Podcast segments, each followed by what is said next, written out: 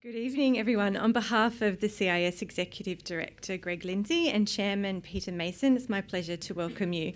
My name is Jennifer Buckingham. I'm a Senior Research Fellow at the CIS and I direct the Five from Five reading project. Student behaviour is a big problem in Australian schools, so I hope you will all behave yourselves and set a good example. We know this is a problem from teachers, principals, and parents, and we know this from data collected in government and international reports, such as the Program for International Student Assessment, otherwise known as PISA, and the Trends in International Maths and Science Study, also known as TIMSS. In a survey conducted as part of the TIMSS study, Australian school principals reported that around one third of Year 4 students and one half of Year 8 students cause discipline problems. These problems range from arriving late and absenteeism through to cheating, swearing, vandalism, and abuse of teachers. The PISA study asked 15 year old students about behaviour in their schools.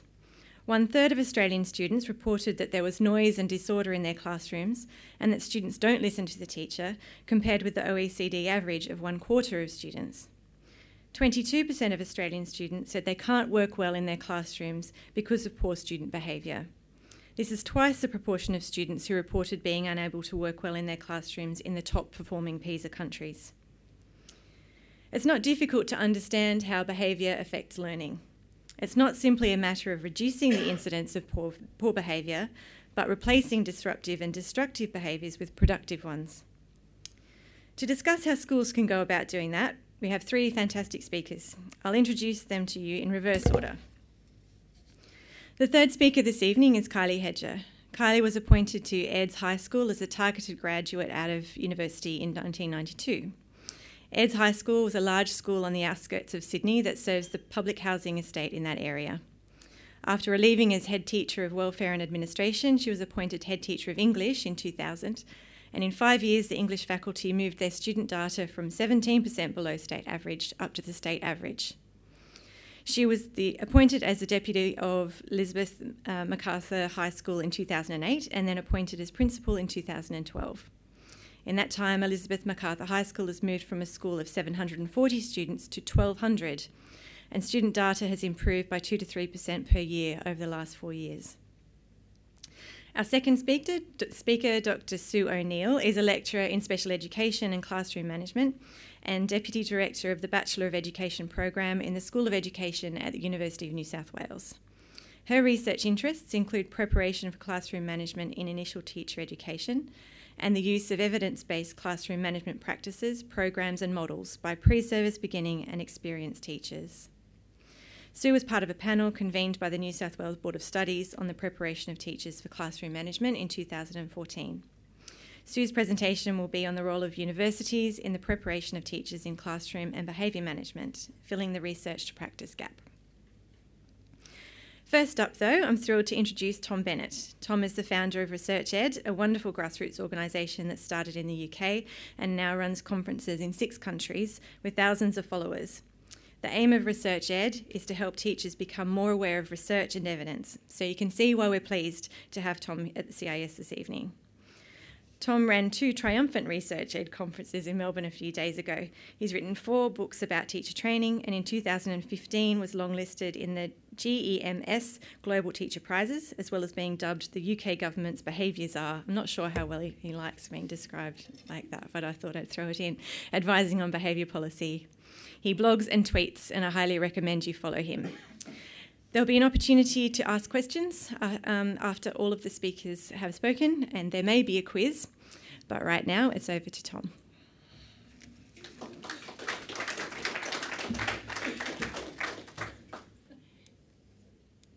Okay, I'm freaking out with the tech now. Guys, it's lovely to see you. Thank you very, very much for coming. I can't believe you made it out on a, on a, on a Thursday Wednesday evening.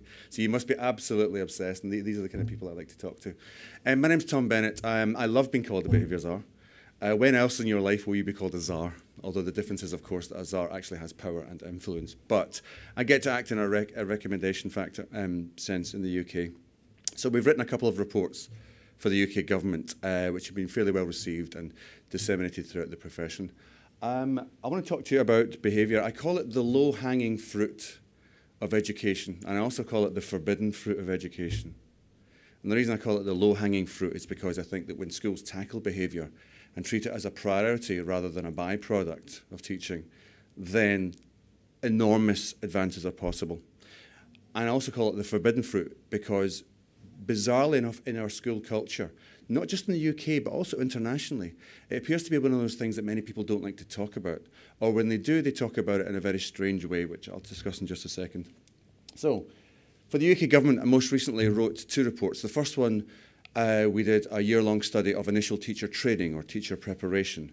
And I was part of that, and I wrote the behaviour section and also the research literacy section.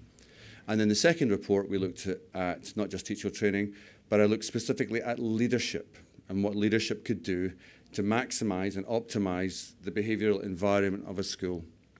Now, I called it creating a culture. And the reason we called it that was because we looked at dozens and dozens and scores and scores of schools and interviewed hundreds of head teachers and principals and academics and pupils and teachers and so on. And we asked them what they thought. We asked them what they did, which created optimal behaviour environments. And almost all of them spoke very much of the same mind and of the same piece. And what many of them said was that what they had to do was they had to create a culture in the school. I'll talk about what I mean by that in a second. So, first of all, is there a problem? And I'm going to talk primarily about UK schools here. I'm not going to pretend any expertise in your zones. I'll, I'll get bricks thrown at me if I try and do that. But, but, but what I will say is, is that through ResearchEd, um, I've now run conferences in six or seven different countries, and what I see is that, that many of the issues which face the UK also face you know, many school systems throughout the world. I don't think that's a controversial thing to say, but what I do find quite interesting is that sometimes the, the same problems are universal, and that's, that's, that's something I think we can tackle. So first of all, is there a problem? Yes, is a simple answer. And the odd thing is that when you look at external global data, when you look at data which, collected, which is collected by uh, for example, Ofsted, which is our school inspectorate. The picture can seem surprisingly rosy. In 2009, the Steer report, for example, claimed that 99% of schools in the UK, the behaviour was satisfactory or better. Now, that's rather high, you know. And in my teaching career alone of, of a mere 15 years, I feel like if that's true, then I must have seen the only bad ones, which can't be right. And I've taught in some wonderful schools, I hasten to add, before anyone gets upset back in the UK. I know there are some people watching in the UK. Um, a YouGov poll, for example, which is a very large, very credible organisation in the UK, worked out that on average, on average, the school day loses one hour per day through dealing with misbehaviour. Now, of course, that's high school, that's secondary school, that's the older children. So if that's the case, then multiply by every week and every year. In an average high school or secondary school's lifetime, that means that pupils in the worst schools lose, on average, a year of education. A year of education against the pupils that go to the schools with the best behaviour. Now, it probably won't surprise you if I say that that the schools with the worst behaviour often correlate very, very strongly to the schools where the demographics exist that need behaviour and learning the most. That, you know, the, the, the, the low income groups and so on. And that's a tragedy. That's a real tragedy. Um, there's a really great report. Finally, Ofsted finally managed to get its act together around about 2014. It had a change of management.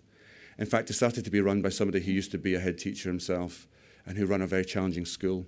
And all of a sudden, Ofsted started to notice things. And there's a great report called Below the Radar in 2014. And for the first time ever, it admitted that there was a significant and substantial behavioural problem in UK schools. Um, I find it strange that I need to argue this, but I'm going to argue that, pardon me, that good behaviour is positively correlated with every single positive outcome you could hope for in a school. Education is quite a battlefield, isn't it, ideologically? You know, the values that drive us and the values that we expect to see um, achieved through schooling. Some people, for example, see schooling as being um, a, a vehicle for creating a workforce which is efficiently matched to the external environment. Some people see school as a way of preparing children for adult life. Some people see school as a means of uh, maximising creativity, releasing the, the butterfly within, and so on. Some people see schools as exam factories. Ken Robinson thinks they are, particularly. Oh, no, he doesn't, that's right. Or he thinks he shouldn't be. I forget that. Um, I do love Ken Robinson. See my blogs for details. Um, whatever you think a school is for, focusing on behaviour and improving behaviour within a school is intrinsic to, to, to, to raising the, the, the success of those, of those factors. It's absolutely intrinsic to everything you could ever possibly want, helping children to behave. And I'd like to add a quick caveat here. By good behaviour, I don't simply mean reducing misbehaviour, although I do mean that too. But it's important to get this. Good behaviour means reducing misbehaviour, you know, the things you don't want to see, but also encouraging and inculcating habits of excellence within children, which become part of their character, which become portable, which become levers within their own lives to create success in every single field in which they enter. I'm talking about things like self restraint, self regulation, uh, kindness, sociability, confidence. All of these, you know, great, lovely things we want, you know, you'd want your child to have. You know, you wouldn't be happy saying to your child, I want you not to misbehave. You know, we don't want children to be prisoners within a kind of panopticon, behaving only because they're being observed and threatened. We want them to behave. We want them to comply. Absolutely, we do. I don't think that's a dirty word, but we want more than that. We want autonomy, we want agency, we want humanity. Um, I also call this the unspeakable scandal of education. Because sadly, and um, I, I know this upsets some people, I think that certainly in the UK, there is some amazingly good teacher training, but not enough. And it's not guaranteed. Behaviour management training is not guaranteed in the life of your average training teacher. Oh, it might be mentioned. You might get a 45 minute lecture on it. I don't know if maybe some of you had that lecture. I now go and do the lecture. I'm the person that goes to the universities and does the lecture now. And the first thing I say to them is this isn't enough. Behaviour management is art, craft, and science. Tough. You're going you're to have to learn them all. Uh, and secondly, leadership development is very, very rarely guaranteed as being something that's built into the training life of a school leader. If you're a school leader, you can become a school leader without having had any experience slash formal training in the different strategies available to you in order to create effective behavioural systems within a school. You are essentially being asked to reinvent the wheel from scratch. And so too for classroom teachers. You'll learn it as you go along. You'll pick it up. The kids will teach you. That's not good enough. That's far from good enough. We wouldn't expect a pilot to learn the job on the job. We wouldn't expect somebody to learn swim. I know you hear that phrase, I'll learn it in at the deep end. Is that the best we've got? And the answer is no. And I've seen some amazing schools that do wonderful teacher training and wonderful leadership training. Big caveat. I've seen some wonderful institutions and higher education institutions that do fantastic jobs of this. I always have to add that because people frequently take what I say and kind of universalize it. It's not all bad, but it's not good enough. And I've got no qualms whatsoever in saying that. And why has this happened? I, for me, I think there's two reasons why this has happened. There's been a cultural shift within society, and also there's been an ideological shift or entrenchment within education itself. Number one is the cultural. This is what Frank Furedi, the English sociologist, frequently calls the crisis in adult authority, which is that, rightly and correctly, for the past 60, 70 years, there has been a realignment of how children and adults view themselves and their positions in relation to one another. That's probably for the good, I'm going to suggest, when you consider the conditions that children had to endure 60, 70 years ago. However, that realignment has caused confusion and uncertainty. And I know a great many teachers who started their careers, young or old, uncertain as to whether or not they could, for example, reprimand a child, or uncertain if they were allowed to be friendly with them, or, or uncertain if they were allowed to shake their hand, uncertain what the relationship was. I mean, this particularly affects perhaps younger teachers who start and they feel like maybe there's only a few years difference between themselves and, and their older students. I mean, some, some of you, are there any teachers in the room? There's one, I'm kidding. Almost, almost all of you for people at home, right? That's great. Well, you know how it feels when you start, and sometimes you think they look old. And I went from running nightclubs in Soho, you know, a natural progression into teaching, obviously. And half of my staff were just about a year younger than the, the kids I was teaching. Mind blowing. Anyway, and then there's the ide- ideological issue, which is that um, teaching has, there are many ways we can look at teaching, we can understand teaching, but there is absolutely uh, a kind of grappling within teaching between what you might call the progressive and the traditional tradition of education.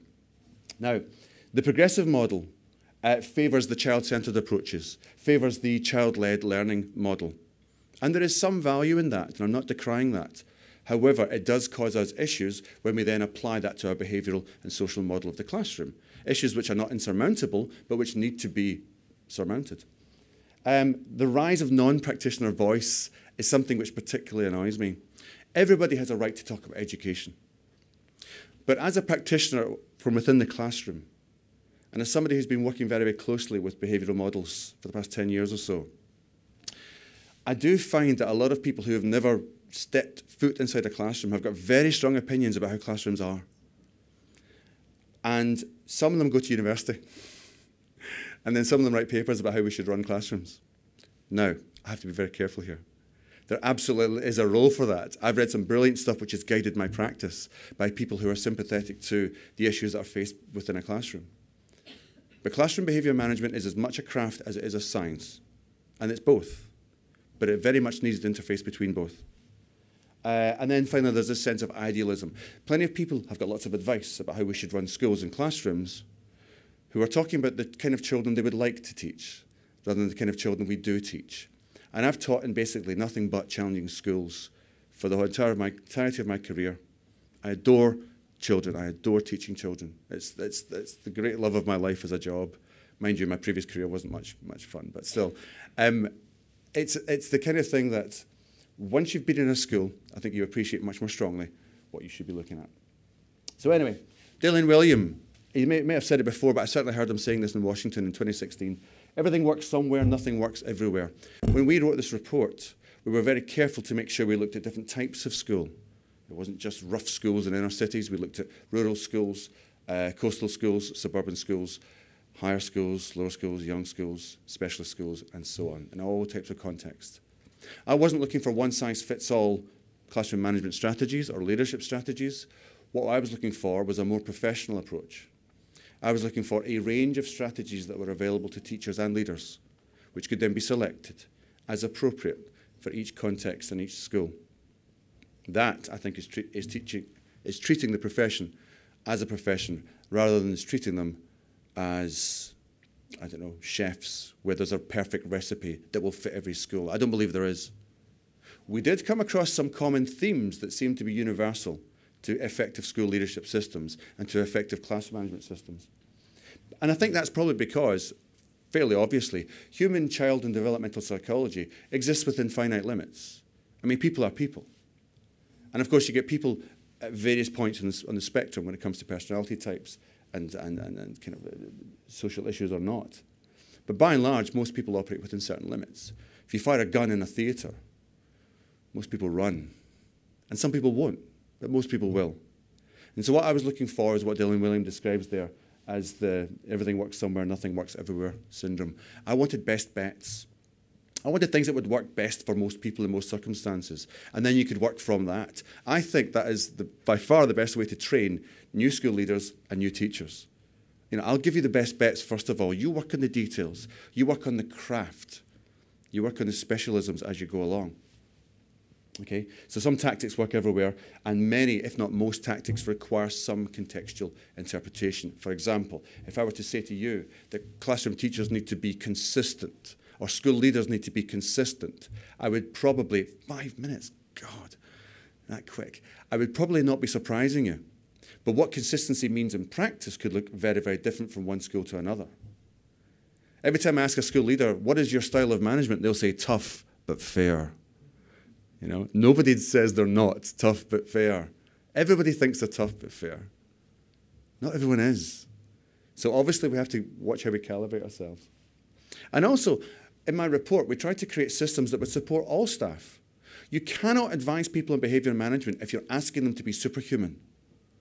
In the UK alone, there are 500,000 teachers. I guarantee you they're not all going to be wonderful, sparkling, charismatic personalities who can think quickly on their feet and they've got, you know, all the, you know, they've got the voice or the, the status or whatever. No, you need to create a system that will support the least able, not just for students, but for teachers too. Which is why I don't like behaviour management advice, which requires you to have some kind of extraordinary level of skill when it comes to, you know, personality or charisma.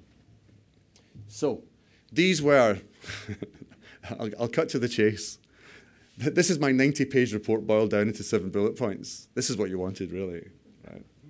This is all anyone wants. What are the tricks? What's the tip?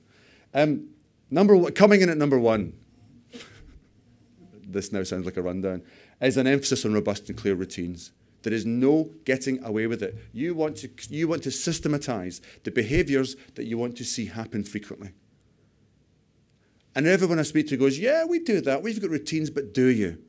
But do you? Go see a school that really has routines. One of the things I was blessed with, I must have seen about 200 schools in the past seven years.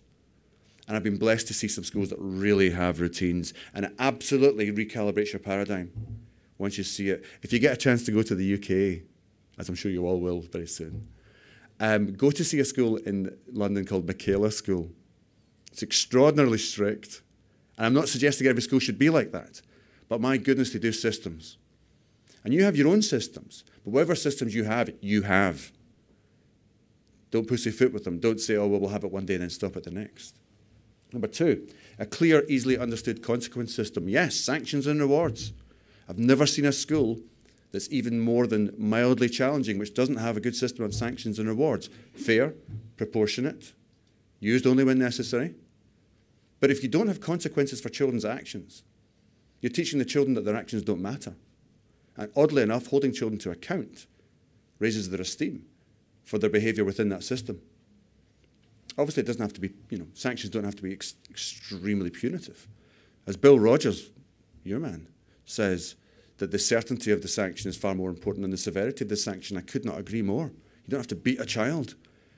You know, a disappointed look for a teacher that they respect is punishment enough. And so too rewards. Number three, a relentless emphasis on high expectations. Now, that means a lot of things. If I had more time, I would go into it. But you must demonstrate high expectations. You mustn't simply say, We have very high expectations of you. You have to demonstrate those high expectations. If somebody's late to school, you call them to account for it.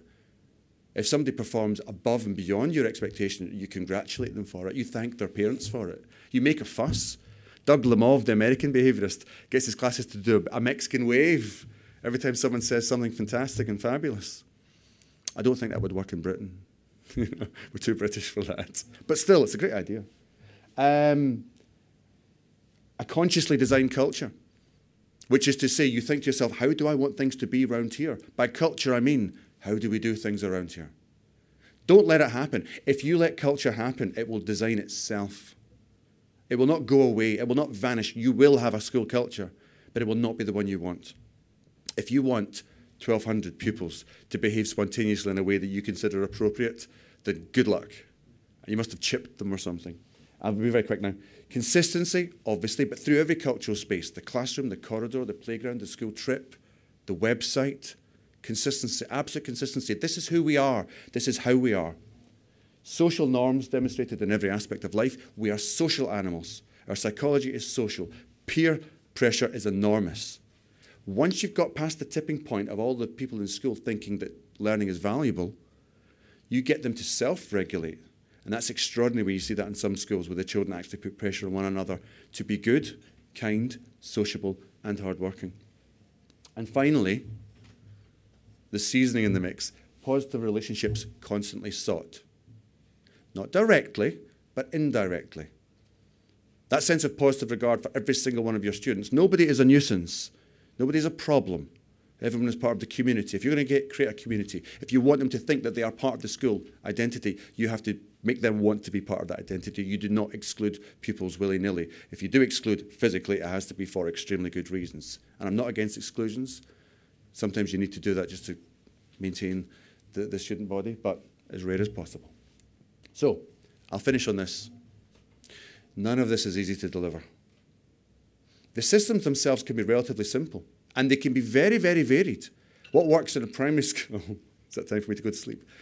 What works in a primary school may not work in a higher education college. You may have to interpret these strategies differently, which is why in my report I create a range of uh, possibilities for how you could do it. But this is not easy. It takes hard work, it takes diligence, it takes a constant vigilant eye, it takes a certain amount of panache and humour. Um, I suggest that we need a revolution of emphasis in the way we prepare teachers, the way we professionally develop teachers and leaders, and the way we train our school leaders. that we need to see it no longer as a bolt on, a tag on, or something that's stapled on to the school system, that this is something we need to tackle and focus consciously. There's an initial opportunity cost in setting these systems up. They're hard work, but the dividend far outweighs that cost. Thank you very much.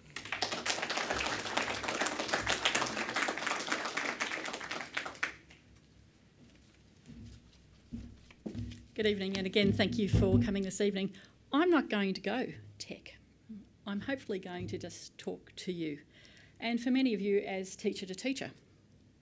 I certainly have a background as a classroom teacher, worked for years in the state education system here in New South Wales, and ended up working in some interest, very interesting schools with some very challenging students and then moved to being a behaviour consultant, what we used to call those old fashioned itinerant support teacher behaviour positions and did that for over 10 years before moving into higher ed. So I hope that little bit of background helps you to understand that I am a teacher and always will be a teacher. Another thing I'd like to declare straight up is perhaps I am triply damned. I am a mother of Generation Z youths. I am a teacher and I am a teacher educator. Supposedly, amongst those things, I could possibly be accused of being the source of all poor behaviour that exists in your schools. So I'm prepared for that. Anyway, I read with uh, great interest Tom's report, and I guess what I did was I reflected on that UK context to what we have happening here in Australia. And I'm not going to pretend that I know what's happening everywhere. I certainly have a bit of an overview based on my past research, I most intimately know my own context here in New South Wales, so I will say that as well. What struck me was that there was a real parallel between some of the practices advocated uh, in that report, plus what's something that we've a model or a framework we've quite embraced here in Australia from the US, that positive behaviour intervention and support model. It's a framework, and the idea is that we contextualise it to our schools. And so that was interesting for me to see those parallels. All of those, those good things that we were talking about on Tom's last slide are certainly inherent in some of the beliefs that underpin that framework. The interesting thing is that since 2005, when Australia, and particularly southwest Sydney, uh, began to adopt this framework, this ideal, this, this model of how we might go about things, it's quite taken off. And you'll find that it's it exists in state schools, in the Catholic system, as well as the independent school system. So it's not something that's all that uh, uncommon now. The upside of this is that a number of teacher preparation programs make sure that they now mentioned this particular framework. So it is part of that initial teacher education that they are getting. Okay, so as a teacher educator, I was, brought, as I said, drawn to some of those um, recommendations that came about, and particularly in the area of initial teacher training. And before I go any further, I just want to point out that for me, behaviour management is just one piece of the classroom management puzzle. It's a part, it's not the be all and end all. Sorry. Um, I know that when we talk to teachers about what their understanding of classroom management is, they'll always go to that, oh, it's about control, order, discipline, as what classroom management means.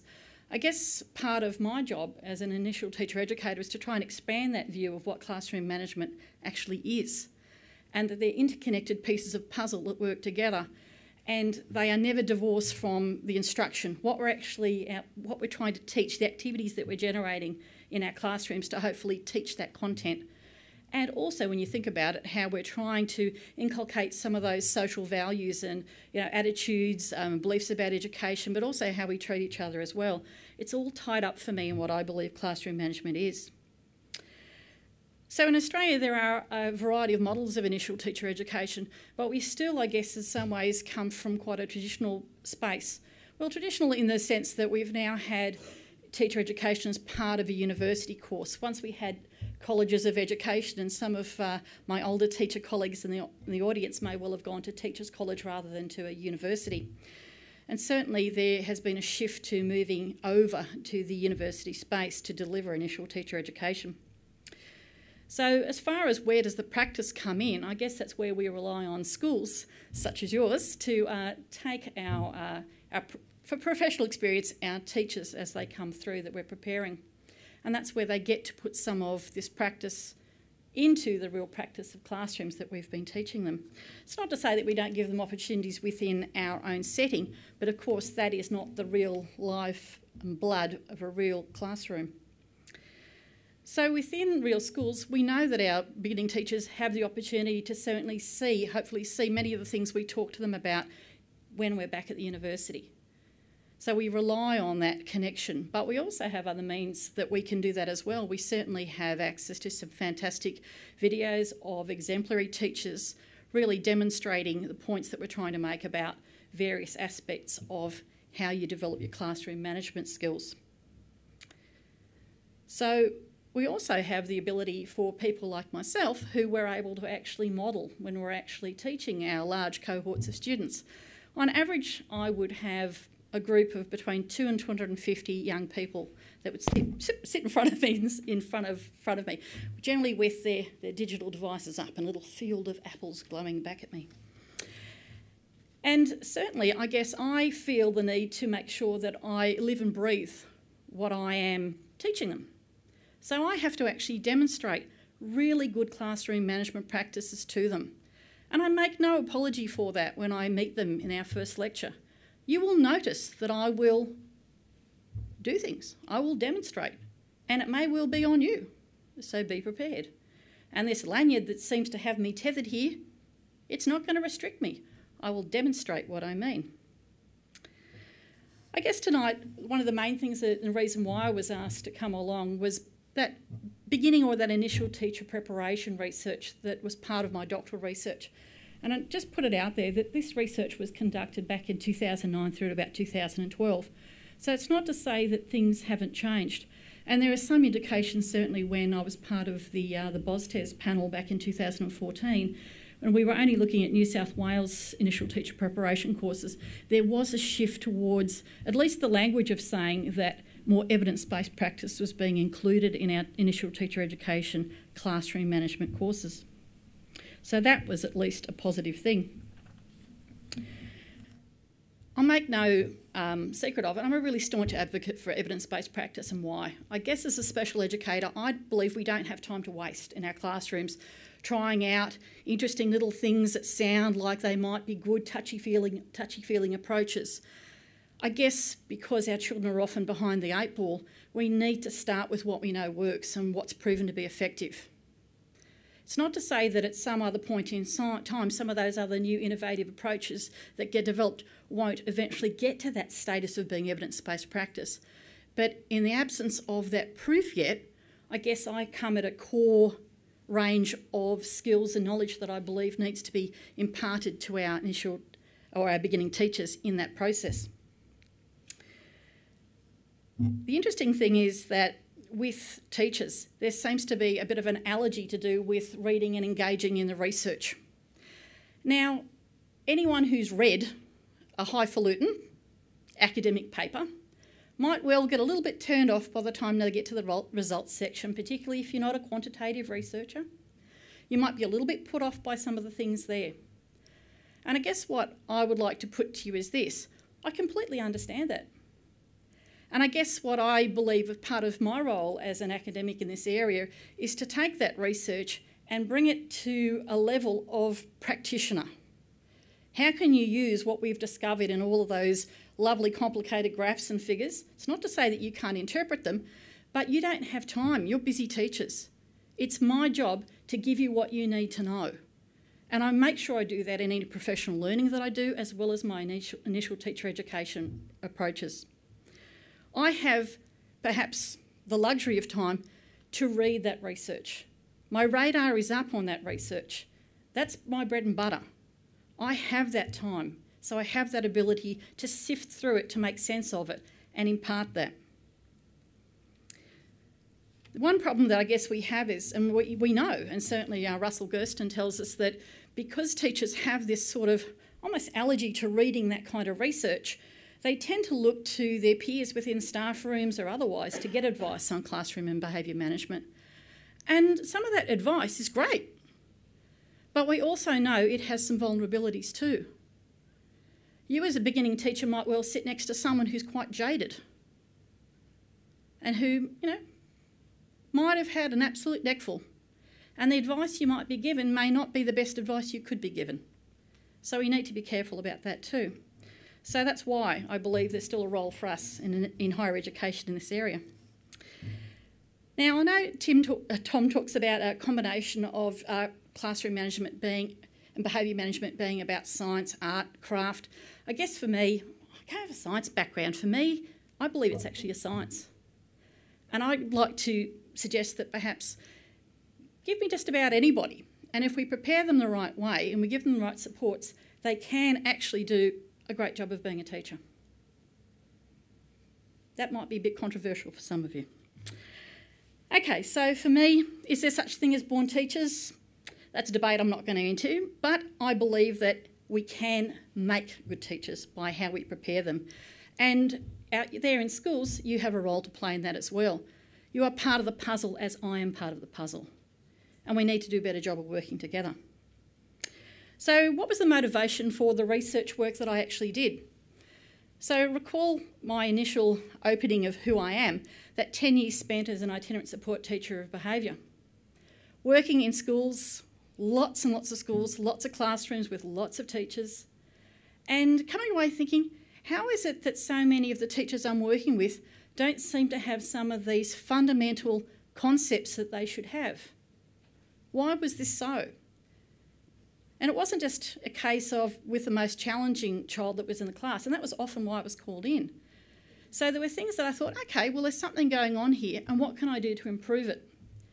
And I guess that's when I realised a move to higher ed might be the right place for me, where I might make more impact at the early stage where teachers were developing a sense of what it was to be a teacher.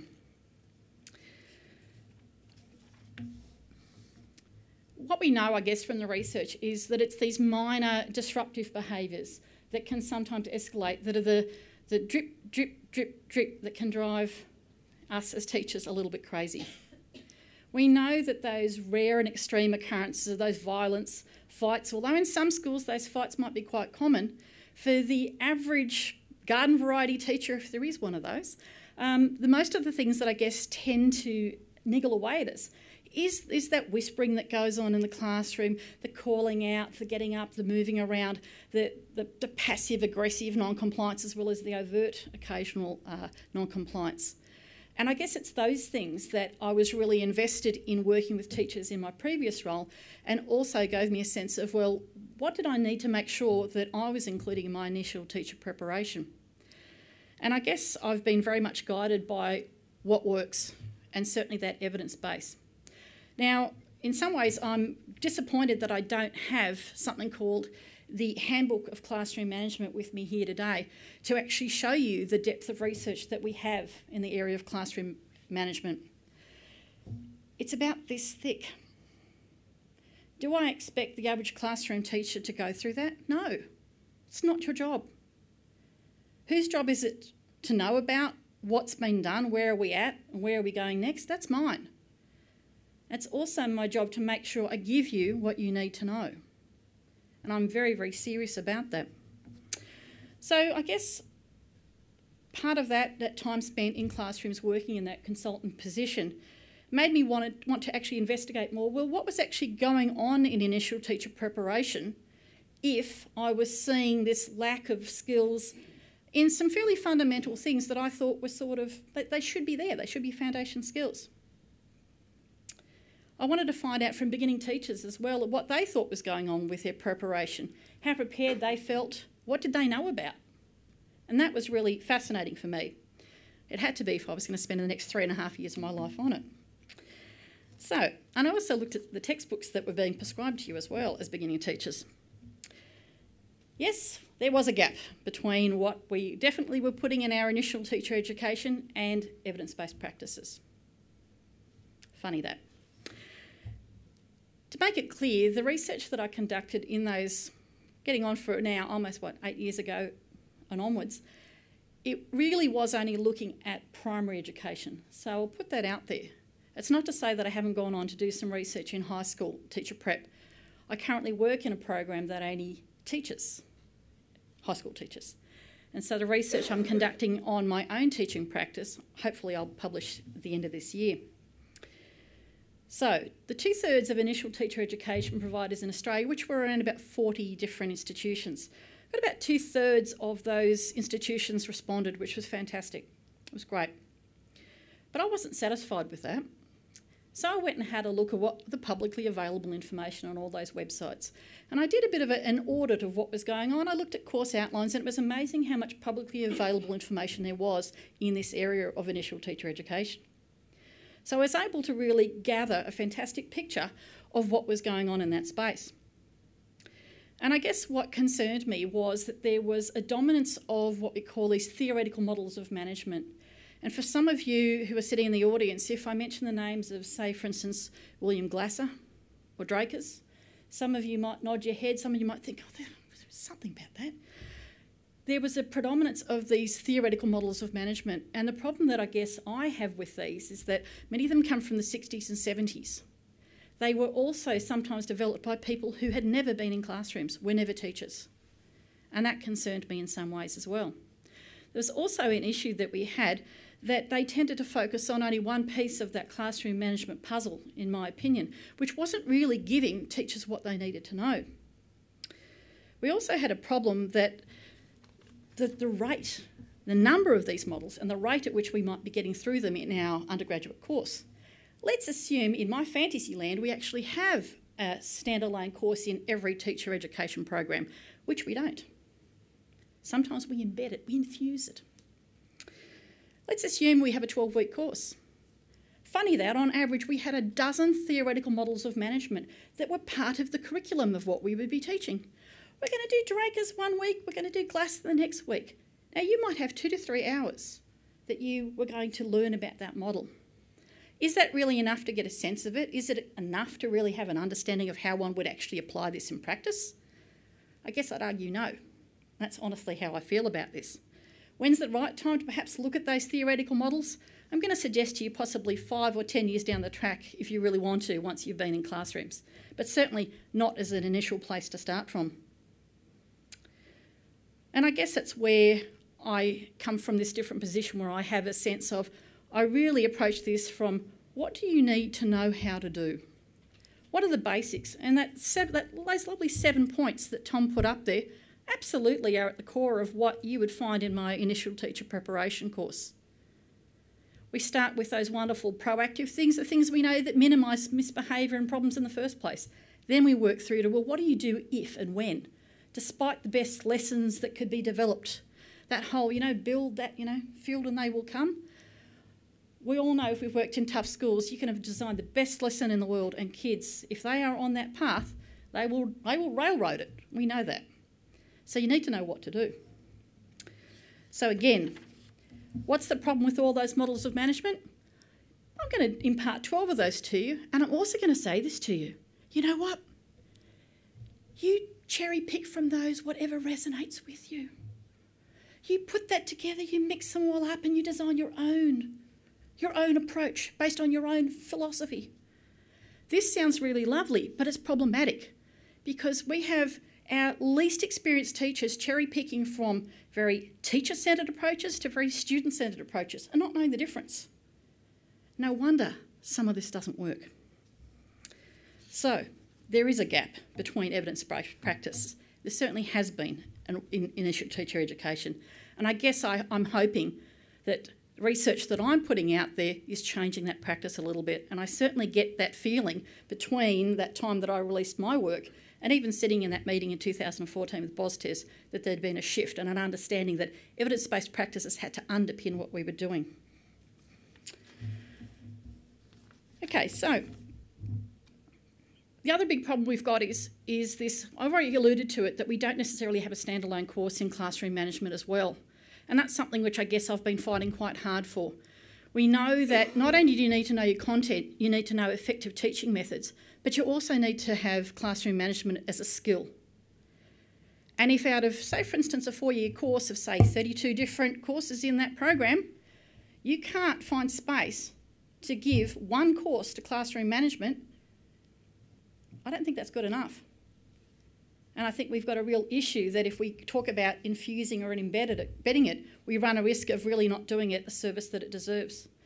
And I know that there are people who believe it doesn't deserve a privileged space in teacher education. I'm not one of them. Okay, so what can we do? We need to look at what works. We need to get to the core and the foundation skills. Teachers need to know what to do, how to do it, when to do it, and why. That's what's important, and that's what underpins my approach to teacher education. The other problem we've got is are there enough researchers in this area in Australia so you could guarantee that in all those initial teacher education courses you had someone who had a research background in classroom management?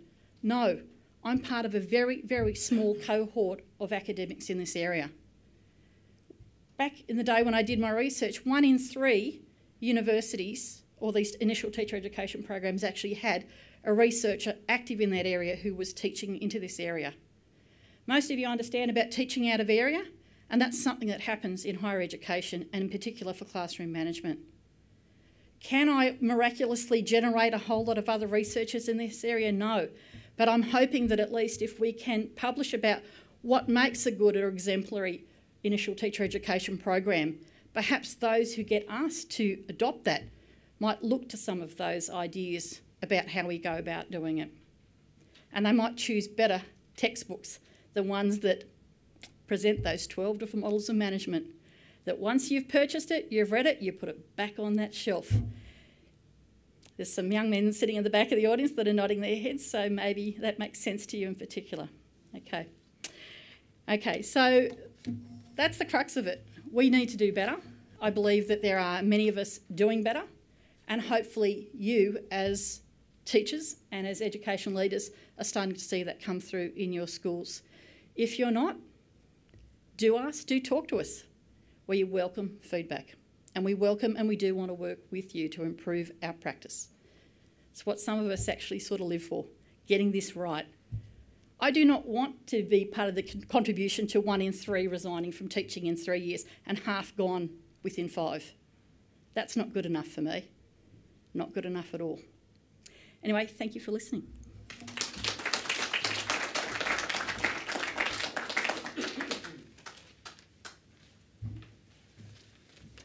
and I'm at the pointy end of the teacher education. Uh, my my slides up. Yes. Um, I'll uh, first start off, of course, by um, acknowledging the traditional custodians of this land, the Gadigal people um, of the Eora Nation, and I extend that respect to any Aboriginal people here present today. Pick the Department of Education um, principal from that one. Um, I, of course, am lucky enough to be having the best job in the planet. I'm a principal and a teacher, and I can't imagine why I look at other people who aren't teachers, and I can't imagine why are you're not teachers. It's a great job, um, and I am so privileged to have this position. I, of course, was appointed to Airds High School we in uh, straight out of uni, and um, I had to go to Dymocks in town and buy um, a new Gregory's at the time. This was pre for anyone who doesn't understand this. Uh, that was before Google Maps. Um, I had to go in because my one had limited maps. Um, at Liverpool because I'd gone when I went to Sydney Uni. Um, my father thought that was um, as far west as um, the Gregory's needed to go um, because it was west of Centennial Park, and that was as far as our 1925 um, Gregory's, I think, went needed to go. So, and I was called names at, Liz, at um, High School that I had to look up because I didn't even know they were insulting me to start off with because I hadn't heard half the things I was being called. And then I was appointed head teacher in 2000 um, in the English department, and I had I was one of eight staff, and five of them were beginning teachers in their first year of teaching. So um, I was, of course, um, praying on your um, uh, initial teacher education in the hope because I can't be in every classroom um, when there's five um, beginning teachers. And of course, then I was appointed to um, Elizabeth Macarthur High School as deputy, and that was a whole change for me. Um, Airds High School had drawn only from the Housing Commission and Public Housing Estate um, at Airds. And if you don't know where Airds is, if you're driving to Canberra and just before you kind of hit, if you get to Canberra, you've gone too far, but where the last exit um, on the M5 um, before you hit Picton or something else. You just keep going. We call ourselves the Jewel of the West, um, and the um, uh, the um, just before you hit the Southern Highlands. And Elizabeth Macarthur is even further out than Airds. It's in Camden, and if you're worried about cold and you think that bus duty at Camden isn't pleasant, the wind comes straight off the Antarctic um, there. And when I was appointed to as deputy principal, I applied for the position because Elizabeth Macarthur was the residual school. It was the school um, that you sent your kid to if you didn't get into anywhere else. So if Camden didn't take you, or Elderslie, um, or anywhere else, um, and you had to go, you had to send your kid to Elizabeth Macarthur. We were about at 740, and if any um, Department of Ed people here know that 740 is a key number because under 700 you lose your second deputy, and I would have died um, if one of us had left because at the time, as deputy, I used to have to sit on the wall out the back, otherwise they would light something at lunchtime, normally a bin or themselves. So we were around 12% below state average at the time across our, um, the um, the whole of our HSC subjects. That's probably why no one wanted to send their kid there. Um, so we started on a whole new system. We were going to turn a good school into a great school, and these are, of course, are the people who we use. I mean, uh, Department of Ed love Hattie. Um, we, yeah, if you've met him, you don't love him, but we, you know, we love his research. But um, and of course we love Timperley and we love Hargreaves and Fullan and um, I am in awe of Bill Rogers um, because I worked at Airds. And um, but Senge was the person who mo- we most used in our new plan. So um, a lot, and I, the evidence-based practice really resonates with me because, as Hattie talks about, we taught we use a lot of time. We spend a lot of time on things that don't matter, and you need to spend your time on things that matter. Um, and you need to use your research about that. And so, what matters is, of course, breaking down inconsistency. There is more inconsistency, as Hattie tells us, between teachers in the same class, in the same block, as there are between schools. It doesn't matter whether you send a kid to a private school, public school, girls' school, boys' school, selective school. It matters who's in your classroom with um, your child. So, my whole career, we've been looking at breaking down inconsistencies. When you've got eight staff and five of them are new, you need to talk about consistency. Um, and we're talking about ensuring teacher quality. Um, Australia has a set of Australian teaching standards. The Department of Education New South Wales has a teacher improvement program that supports teachers to meet those standards. If you can't meet them, you don't have any place in teacher education. That's just what it is. You can't be a teacher. And if you don't have EQ, it kind of it's a hard job too. Um, and you need to have all your teachers working towards the same goal you can't have people all doing their own thing. You've got to be focused on a shared vision and working in the same place. And you've got to focus on classroom practice. It's about your classroom management, it's about your pedagogy, it's about the, the quality of your. You can't just focus on behaviour and you can't just focus on pedagogy. They have to be linked because everything in education is linked. Um, the, the, the what happened to the kid that morning when they woke up, even though you can't control it, it affects what your day, and it affects so your well-being, your mental health, the um, the your pedagogy, your planning, your programming, your assessment, your feedback, and your classroom management is all interconnected and you've got to focus on that. And there has to be clear expectations. That's what we were and I'm, you're singing my tune there when you're talking about clear expectations. You have to have your clear expectations for your students and your student body but also your staff. They need to know what you require. And you, the parents need to too. It is unacceptable to come to school and model inappropriate behaviour if you're an adult. If you are the, the department has a code of conduct and the parents have a code of conduct. You do not come onto my site if you cannot model appropriate behaviour as an adult. And if that means I have to issue and use my powers under the Enclosed Lands Act to ban you from my site, then I will. And as a teacher, you need to be able to extend and be able to model appropriate behaviour. And students need to be able to know that. And as a principal, you need a personality. You know, if you don't have one, I don't know how you do the job because the parent body in your community need to trust you. And they need to, they don't even need to like you, but they need to trust you. And they need to know when they entrust their child to you, the most precious thing they have in their life, they've got to at least feel that, that they have some empathy with you and that they have a connection with you. And they want to see you. They don't, you can't palm off your underling or your deputy or something. They want to see you. This is Elizabeth Macarthur High School. This is, you see, the Simon Sinek um, influence that was really big in the department um, for our last planning cycle. So, this is Elizabeth Macarthur. At the centre is our values platform. It's how we work. We shape the future to create, um, to pursue excellence and create boundless opportunities.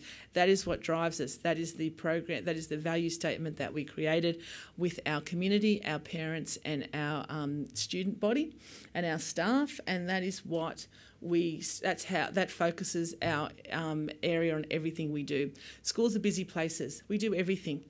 Um, and you need to have one focused goal, and this is where we are heading. We are always pursuing excellence. The next circle is how we do that, and of course, what we do. This is how we focus, of course, on the um, Senge work. We focus on systems leadership, putting things together, having a shared vision, which you just saw, and having a shared value statement. We work on personal mastery, having a learning platform for our staff, um, and we focus on improving mental models and raising expectations and team learning. So this was the English um, back in 2000. This was the English faculty um, value statement. I was a young leader. It's my first leadership. I thought, yeah, four was a great idea, and it's good when you got eight people. You can manage with four. When you got 80 staff and 1,200 kids, you need something a bit simpler. Um, hence, we've got shaping the future by pursuing excellence and creating boundless opportunities, and um, that's what we every with parents, with staff, with students, all three stakeholders, we're always pursuing excellence and we're always looking for opportunities so every kid can shine. And it's, if you see here, every wall, every um, door, every window needs to pay, pay, its weight. It's not just a door or window, it's a chance for us to show what we are heading with and what. So even our door numbers have our motto um, respect, responsibility, and pride, and have our value statement so everyone knows it. Every door, every wall, every window, if there's a space, then we need to be able to use it to teach something and to use our value statement. Um, so we also have a, a values plat- a, a, learning platform that every staff member does. A lot of the Hattie's work talking about, you know, at this school we, you know, there's a culture and creating a culture is very important. Uh, creating a culture with our values platform, but also the extra um, training that is mandatory at Elizabeth Macarthur High School because that's the way we do things at Elizabeth Macarthur High School. And we use that kind of peer pressure. No one says, but I don't want to do the 28 hour program after school because that's how we do it. And you don't have to work at Elizabeth Macarthur High School. You can work anywhere you like. The children are the only ones who are legally bound to be here. And if you want to find another job, you go for it. But if you're here, you're in the program. Um, we have, of course, we can't. These are expensive, and we can't always afford to do them in school hours. So, um, and we like to use our money to release staff to um, collaboratively plan, not to do this program. So we tend to run these after school and on weekends and holidays. Sorry, staff stand down time, which is the new phrase we use. So all our staff, and because um, not that I don't um, trust our beginning teacher education programs, but I just want to make sure that we're all on the same page in our school. So we all do 4MAT, um, which is a programming um, system um, that works on the learning cycle of the brain. All our staff use 4MAT for their programs. Um, 4MAT saved my life as a head teacher of English, and that's why it's going to uh, it's going to save all the lives of my staff to Elizabeth Macarthur High School. We all do GERRIC, which is the University of New South Wales um, gifted education program, so it can help my staff to differentiate. In 2010, we became a partially selective high school, which means out of our 230 kids in each form, 11 of them are um, selective and gifted, um, which means my staff have to move all the way from um, the top 10% of the state all the way down to the child with a learning difficulty and is borderline IO based on a um, stage two level. And sometimes in elective classes in the same classroom, so the differentiation has to be wide.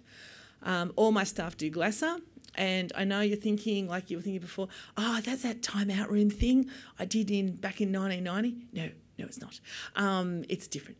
Uh, basically, what the GLASSER program does now is it teaches staff about how to use coaching conversations and build relationships with kids, which is the key to classroom management. And we have ALARM, which is a writing structure um, that is based on um, being able to scaffold writing.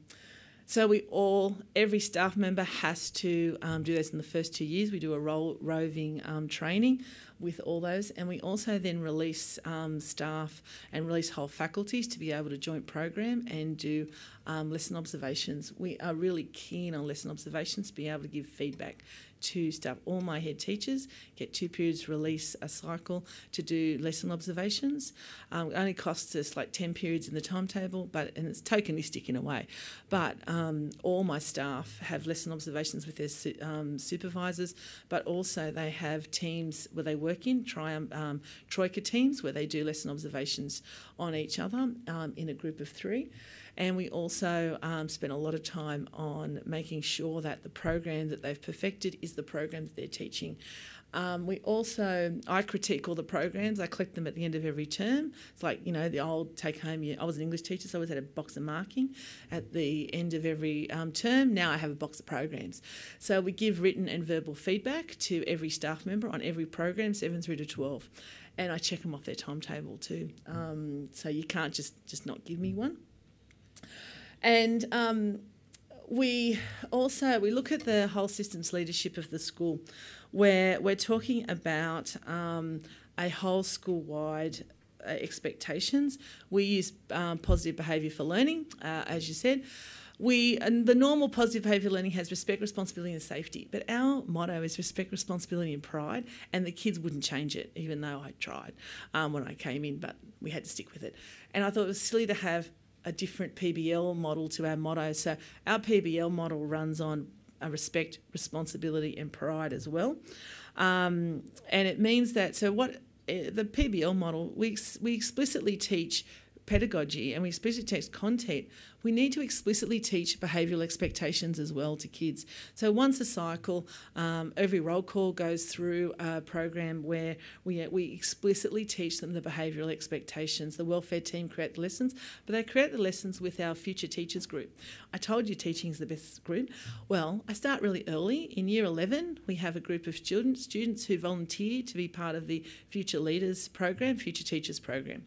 So they actually have time um, with their facilitators and the welfare team, and they construct lessons. And they go and teach lessons with their um, facilitator. And they teach the um, roll call lessons. And yes, we have to rotate the year 10 um, roll calls because no one wants to take the year 10 roll calls for obvious reasons. Um, and so they have to, if they do one year 10 roll call, they get a year 7 one afterwards. Um, it's part of the deal. But using the kids, um, when you're using kids to teach kids about um, uh, behaviour, I think it has a higher impact. It certainly does in our school. In fact, we've had a lot more take up with the um, Tell Them From Me survey and also from their surveys that we do with kids. They like the students teaching the content better, but also you get a better consistency. When you give a lesson plan to staff, they do their own thing. You know, oh, I didn't like that bit, so I just did something else. Um, or I have this whole new vision for how it's going to be.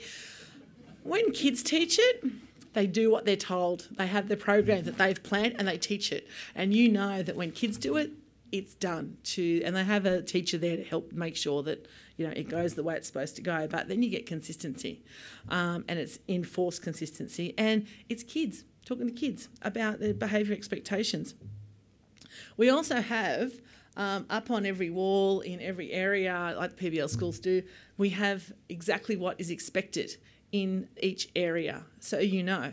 And if it's a casual teacher on they know what's expected. So if you're in the canteen, you've got to line up behind the line because that's showing responsibility. And you need to wait your turn because that's showing respect. And you need to say please and thank you because that's taking pride in yourself and um, others. I know you, we, you really, we really had to mesh those things together. Um, but the kids don't know. Um, so we also use a lot. We spend a lot of time on supporting staff with classroom management um, and their pedagogy. We have a head teacher teaching and learning. We have a head teacher mentor because even though we started when I started in 2008, the majority of my staff were in their final few years of um, teaching. At the moment now, they all retired. And um, we now have 30% of our staff in their first two years of teaching.